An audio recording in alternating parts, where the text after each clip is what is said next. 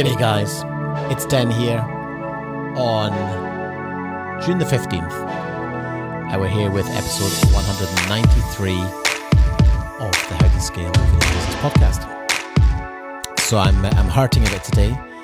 I started my 7-week Fusion Fitness program yesterday, which is a kind of evolution of CrossFit up here on the Sunshine Coast, and everything aches, but that's a good sign, right? Because when there's no pain, there can be no gain, and there's discomfort when we're growing, which is why I wanted to talk about a really important topic today on this week's shorty,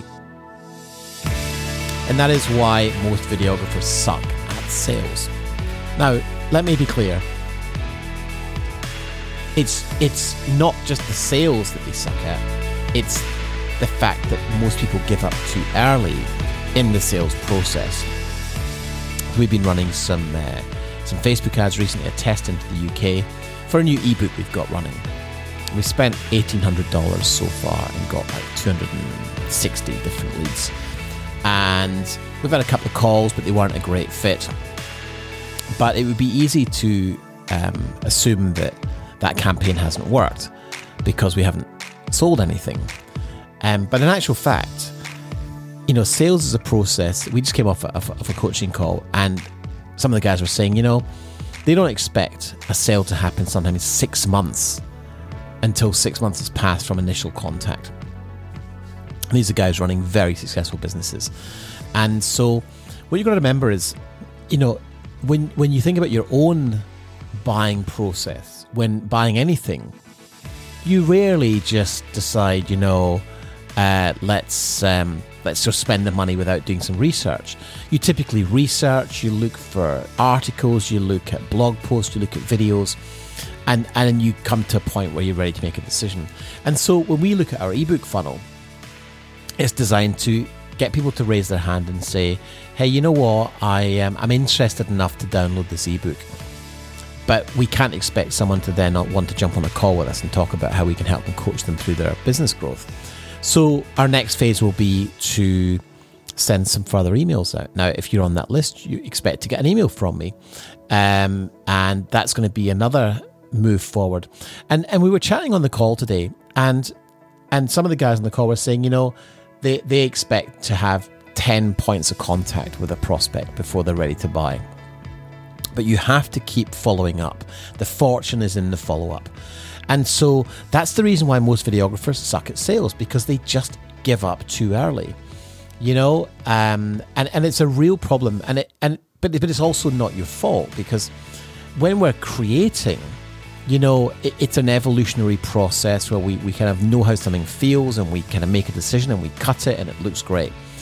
Sales is a lot more... and business development and getting, you know, turning prospects into leads is a more systematic process. It's a process that needs you to be disciplined. It needs you to be consistent.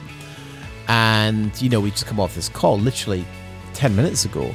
And, you know, the guys are always telling me the reason these calls are so powerful is because every week we check in and we stop for 90 minutes and we look at our businesses. We ran hot seats again today, and we talked about sales, and one of our clients has just had a couple of projects disappear, and he's looking for some support to get his live streaming business some more exposure. So we sat on the call and we discussed strategies for how to do that. And Andrew said one thing to Sammy. It was like, these are the people you need to contact in this particular market. And the light bulb went off. And that is the power of a mastermind. That is the power of having other video business owners to listen to the challenges you're facing and to give you some support and advice on what to do next. But back to the topic of today's shorty, why most videographers suck at sales. It's because they just haven't been shown how. And sometimes when we're constantly following up with people, it can feel like we're being a pest. But what you've got to remember is, if you're sending emails out to someone, only 1 in 5 emails is being really read. And so people are busy, their inboxes are full. So, you know, it's like, it's very easy to apply a creative mindset to the logic and consistency that business needs.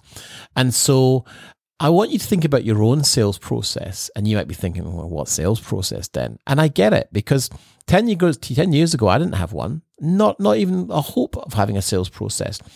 But as I've invested in coaching over the years, invested in masterminds, I've learned that to build a sustainable, multiple six-figure business without killing yourself, you have to have systems, you have to have processes, and you have to be disciplined to execute on an ongoing basis so that you build the resilience required to create consistency in your business. Because, you know, the biggest issue that face most video production companies is that not enough of their target market know they even exist and know that, or even given any sort of indication that not only do they exist, but they're a great fit for the problem that that company might have. And that is because we fundamentally start life as camera operators and editors, and we want to, we simply want to make content. But as a business owner, you have to generate sales. You have to generate opportunities for your business. You have to be consistently pushing new people through your funnel so that you can convert them to opportunities. And when I say convert them to opportunities, I mean someone who has a need for a problem that you solve, but they just haven't been convinced yet that you're the right solution. And that is why we have marketing process, why we have marketing funnels. We talk often about this in the group, the importance of having a marketing funnel, being able to track it, being able to see where it's falling down, where it's working. And that involves investment. And for some, that means some investment in themselves, and that means some investment in their marketing. But these are all tax-deductible expenses. And the way I look at marketing expenses, I see my Facebook ad spend as if I'm employing someone.